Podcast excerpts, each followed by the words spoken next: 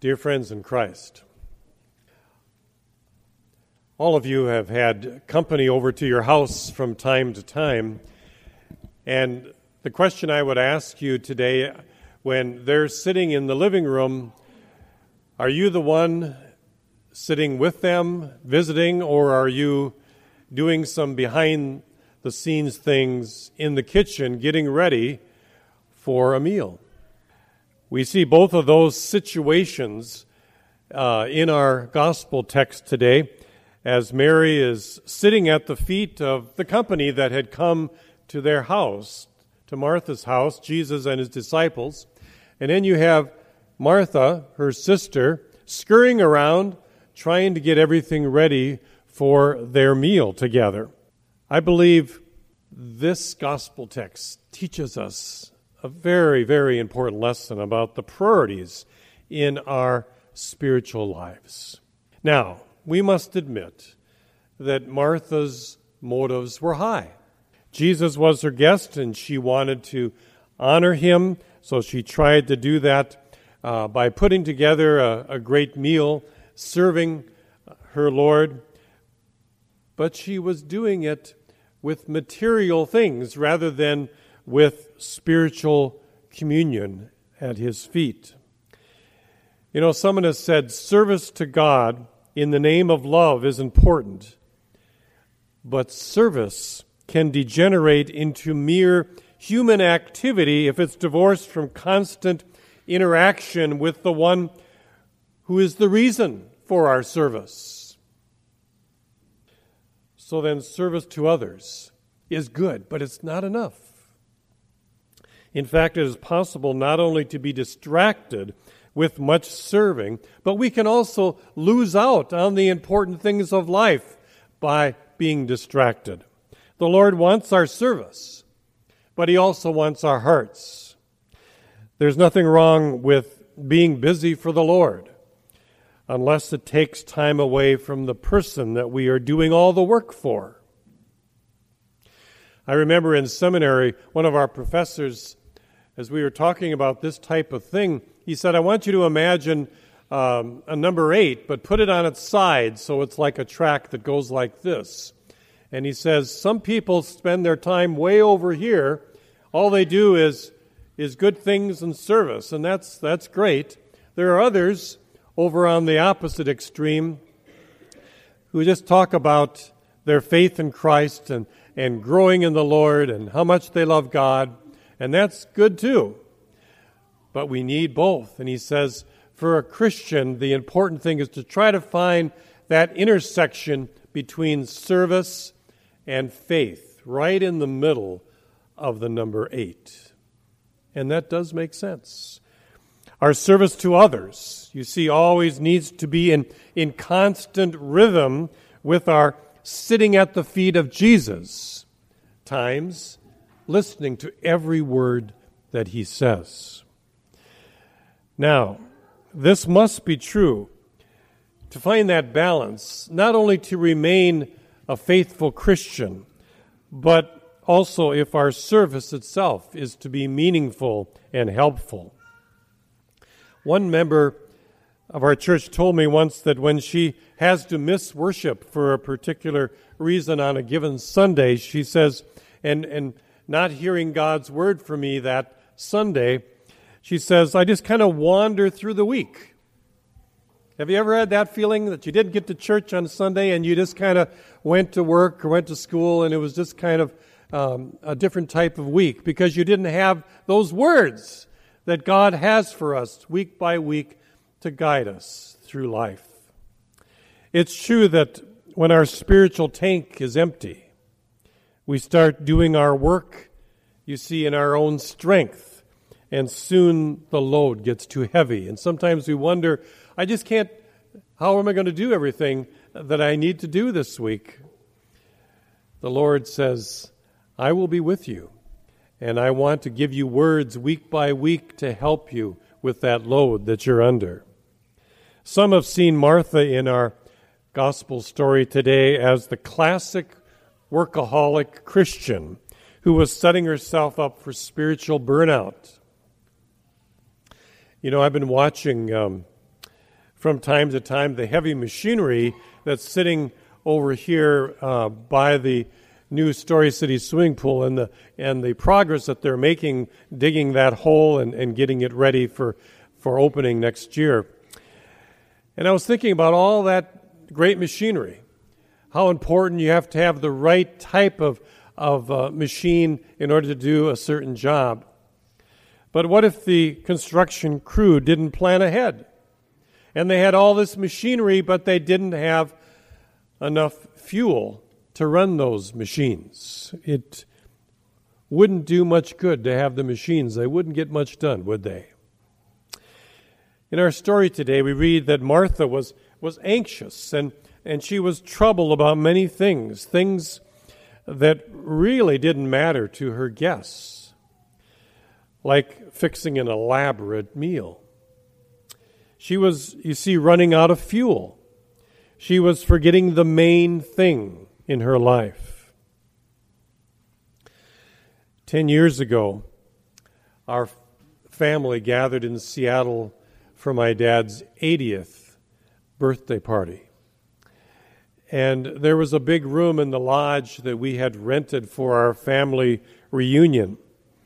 And one evening, my dad told us that he would like to take t- some time, since it was an important birthday, to share his life story.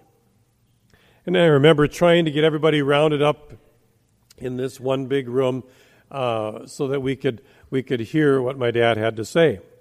I remember a couple of our family members were in the kitchen planning the meals for the next day. And, and I told them what was happening, and they, of course, quickly came to the, the other room where we, the rest of us were.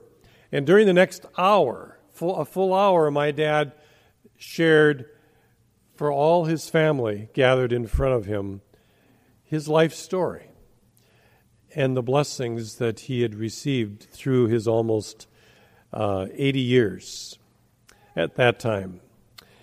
We were planning another party next month for his 90th birthday.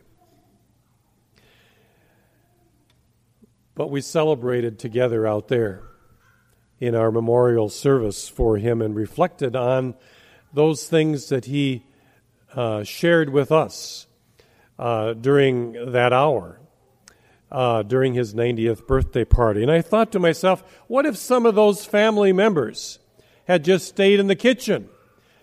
Getting that important work done of planning our meals for the next day, they would have missed out on what my dad had shared and missed out on a tremendous blessing. Fortunately, that didn't happen, and, and uh, one of our family members even recorded uh, my dad sharing during that hour. And we played it again last week as we prepared for the memorial service, and, and we were blessed again by his words. And I got to thinking about that, that maybe more of us, as the years go by and we're getting up in age, should be thinking about setting our family down sometime and just sharing our life story and how the Lord has blessed us. For certainly it'll be a tremendous blessing to your family as well in the years to come. You know, sometimes we have to ask ourselves have I been guilty of doing things that really aren't so important?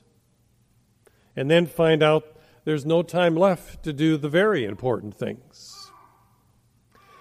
Not only was Martha uh, wasting time, but she had lost her perspective on what was really important in her life, namely her relationship with Jesus and the words that he had for her. And because of that, she had lost the true reason for her work. So in, we see in our text today, in a gentle way, Jesus responded to Martha's anxiousness by saying, You are right, Martha. We do have to eat. But right now, only one thing is important. I have some words that will feed your soul. In other words, Martha, let's keep the main thing the main thing. I have the words of life for you. Jesus wanted Martha to receive those words that could, could nourish her whole life, body, mind, and spirit. And she was only concerned with her company having enough food to nourish them physically. The words by Christ for Mary and Martha, I believe, are also words for us today as well. And I hope that's why that you're here this morning. You know, Sunday lunch will come later, and that's important. But right now, during this hour, we have some important things to talk about because the Lord has something for us each here today to help us make it through this coming week. Things that are really the essence of what life is about. He can turn our lives around and give us nourishment and strength to face and confront the challenges that we're all facing in, in different ways in our own individual lives. Now, Jesus is not saying that working for food and clothing and shelter and meaningful relationships with family and friends aren't important. No. But he simply says to you and me today through this particular text keep the main thing the main thing. Take the time to nourish your relationship with your Master and Lord so that all the other relationships you have and all the other duties you have will be fully meaningful to you and fulfilled in the best possible way. Are you putting worship and your daily personal devotions as an important thing in your life? Let's be honest and upfront with Jesus and tell him our, our frustration with the busyness of life and how we need help to make it through from day to day. You know, Christ doesn't call us to make a choice between being concerned about our needs and our relationship with Him. No, it's not an either or, but a both and situation. Christ calls us to ask Him for help to keep these things in balance, to continue to be at the intersection in the figure eight from day to day. When Jesus was being tempted by the devil in the wilderness, the devil knew Jesus was hungry, and he asked him to meet his bodily needs by turning some stones into bread. How did Jesus respond? Well, he responded by quoting the scriptures, and he said, Man shall not live by bread alone, but by every word that proceeds from the mouth of God. Even in that situation, Jesus was teaching us that in certain situations, the Word of God and the nourishment that it gives is more important than our immediate physical needs. Communion with God is not to be a luxury that we do if we have some extra time during the week. It's essential, you see, to our spiritual and emotional and physical life. So let's never allow the voices of our busy lives drown out the sound of the gentle words of Jesus calling us into a deeper relationship with Him. The voice of Jesus may be calling you and I today to take a rest from our weary attempt to accomplish all the demands of life and experience His strength and His peace in a deeper way. Amen.